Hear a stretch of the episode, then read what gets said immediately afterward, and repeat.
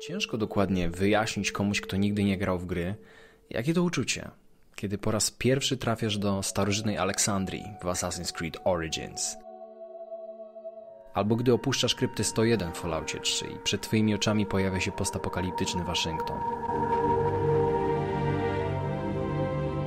Albo miasto Columbia, zawieszone w chmurach w Bioshock Infinite. Czy spacerowanie ulicami Nowigradu w Wiedźminie 3 to ten moment, który twórcom gier rzadko udaje się utrzymać na dłużej. Immersja totalna, całkowite pochłonięcie zmysłów i świadomości przez świat, który zaprojektowali tak mocno, że gralibyśmy dalej nawet gdyby ktoś włamał nam się do mieszkania.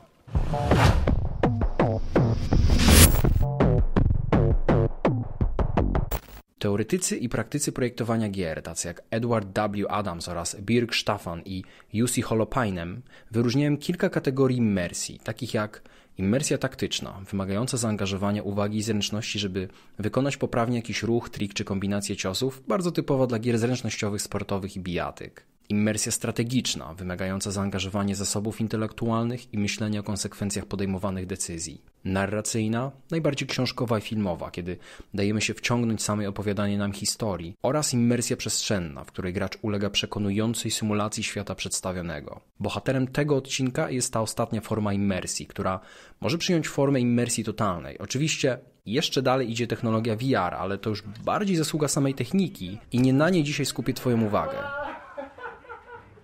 Bo przestrzenna imersja totalna to nie tylko to, że mogę zobaczyć swoje dłonie w wirtualnym świecie. To także to, co ten świat sobą reprezentuje, czy jest spójny i jak na mnie gracza reaguje. I tak się składa, że jedna gra zrobiła to lepiej niż inne. Zgadłeś, to Red Dead Redemption 2. Kiedy mój kolega, game designer, dowiedział się, że przygotowuje ten odcinek, powiedział: Stary, to nie ma sensu. Nikt nie ma jednej setnej takiego budżetu, jakim dysponował Rockstar Games, czyli twórca Red Dead Redemption. Odpowiadam: to ma sens. Immersja to co najmniej cztery kategorie, jak wspomniałem przed chwilą, i dlatego maleńkie produkcje niezależne mogą wciągać nie mniej niż wysokobudżetowe, ale nawet immersję totalną można osiągnąć, rozumiejąc jej psychologię i na tej podstawie podejmując właściwe decyzje twórcze czy stosując określone triki. Dlatego rozłożę Red Dead Redemption 2 na czynniki pierwsze, żebyście mogli zobaczyć, co mam na myśli, ale zrobię to w oparciu o model, który może pomóc innym twórcom. Przekopując się przez naukowe dywagacje na temat immersji, natrafiłem na autorski model psychologa gier Jamie'ego Medigana. Zabawne, bo ten artykuł rymuje się z tematem tego odcinka. Medigan stworzył go tuż po premierze pierwszego Red Dead Redemption, prawie 10 lat temu. Oczywiście link do jego artykułu znajdziesz w deskrypcji pod filmem, polecam Ci go w szczególności, jeżeli jesteś projektantem gier. Nie jest to model doskonały, ale w moim przekonaniu jest praktyczny, to znaczy można z jego wsparciem dekonstruować i konstruować immersję totalną. Jamie Madigan nazywają także presence, czyli w wolnym tłumaczeniu poczuciem obecności w świecie gry. Jak ją budować? Najpierw uwzględnimy dwie kategorie elementów. Bogactwo świata przedstawionego, które buduje model mentalny gracza, Chodzi o stworzenie schematów myślowych pomagających odbiorcy interpretować napływ bodźców i informacji pochodzących ze świata gry oraz spójność elementów świata i interakcja, która sprawia, że gracz umacnia ten model mentalny.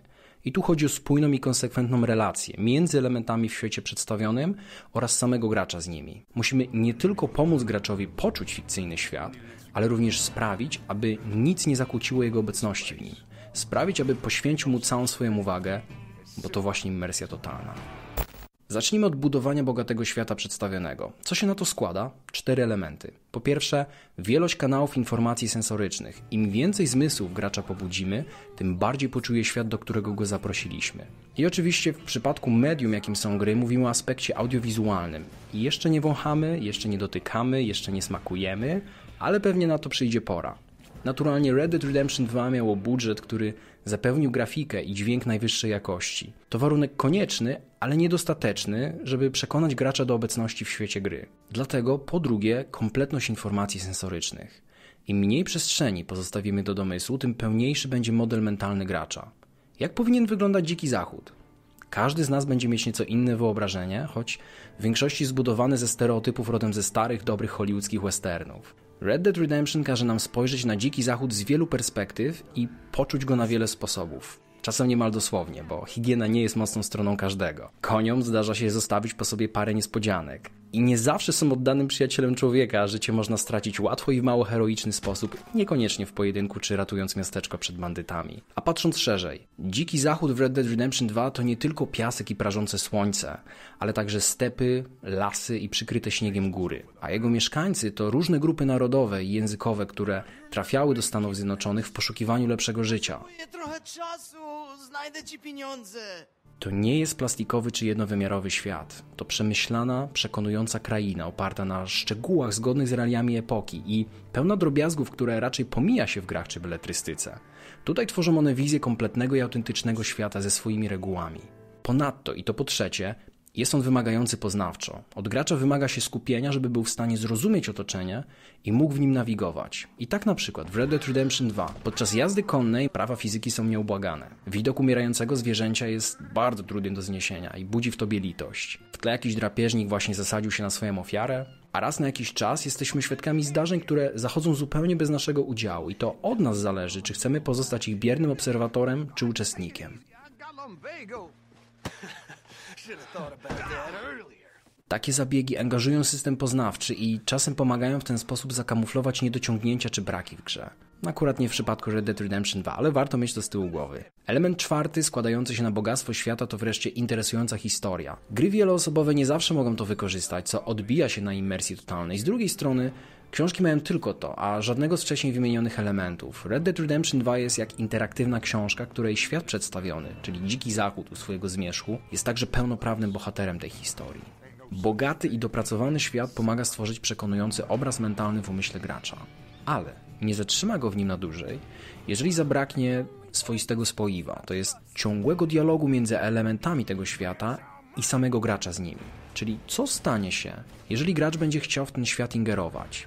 Tu również możemy mówić o czterech elementach, które tę spójność gwarantują. Pierwszy z nich dotyczy interfejsu i braku wizualnych podpowiedzi, które krzyczałyby hej, pamiętaj, że to tylko gra wideo. Wszystkie te elementy, które znamy dobrze z wielu gier, jak paski życia nad głowami przeciwników, czy wielkie kolorowe strzałki, które mówią ci, gdzie masz iść, stoją na drodze imersji totalnej. W Red Dead Redemption 2, jak zauważysz, interfejs jest subtelny i zajmuje jak najmniejszą część ekranu. Kiedy otwieram plecak, nadal widzę otoczenie w tle. Mapa wygląda jak wyjęta ze świata, rozrysowana na kawałku papieru.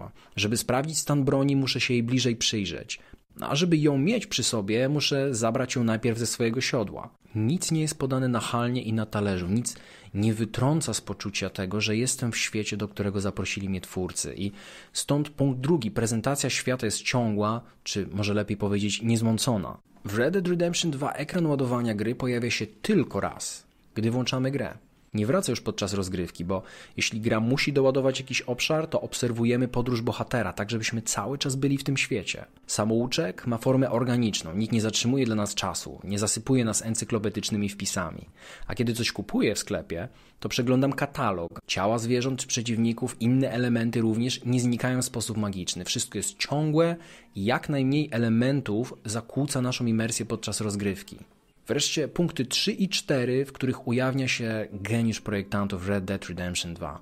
Potraktuje je łącznie. Wiarygodne zachowania elementów otoczenia i głębia interakcji gracza z nimi. Czyli czy otoczenie, obiekty, postaci w grze zachowują się tak, jak powinny się zachowywać czy są wiarygodne, czy są responsywne, czy reagują na naszą ingerencję. I tu Red Dead Redemption 2 naprawdę rozwija skrzydła, jak żaden inny tytuł growy na rynku. Podejść do konia, który cię nie zna, dostaniesz kopytem w twarz. Wywołać strzelaninę, zobaczysz jak stróże prawa zbierają ciała na furmankę.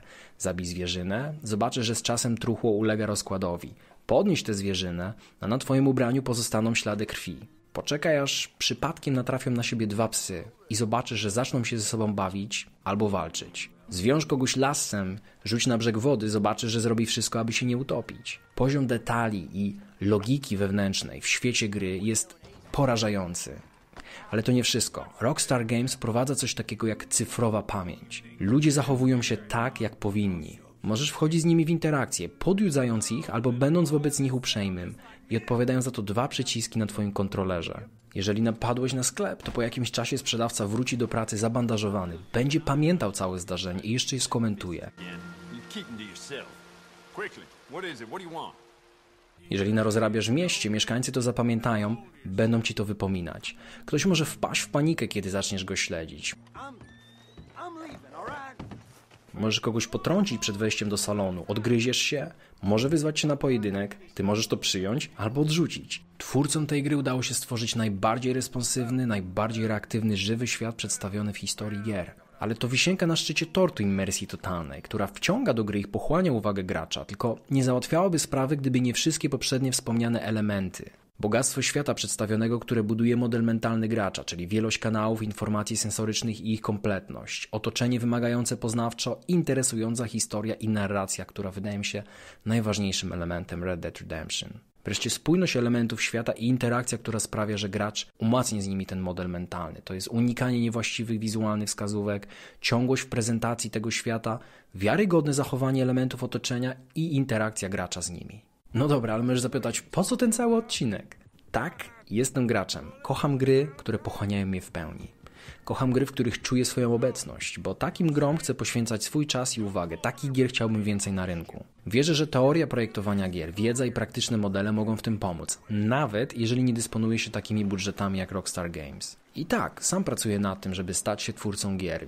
Wiem, że nie wystarczą do tego chęci, ale potrzebna jest też otwarta głowa, znajomość wspomnianej teorii i studia przypadku oparte na dekonstrukcji takiej jak ta. Ale jest coś jeszcze. Jeszcze jedno słowo, które pojawi się w tym materiale, a zasługuje na oddzielny. Eskapizm. Ucieczka od rzeczywistości i codzienności do świata iluzji i fikcji. Dla większości z nas gry to miła odskocznia, ale dla wielu to coś znacznie więcej. Osoby skazane na życie w łóżku, osoby sparaliżowane, osoby cierpiące choroby psychiczne i lęki społeczne, osoby w jakiś sposób niepełnosprawne i zamknięte w czterech ścianach. Immersja totalna może istnieć bez eskapizmu, ale eskapizm bez immersji totalnej to nie żadna ucieczka w fikcję. To wyjrzenie przez okno albo wyjście na balkon. A kto chciałby poprzestać tylko na tym, jeżeli fikcja wydaje się ciekawsza niż rzeczywistość i może być ciekawsza niż codzienność?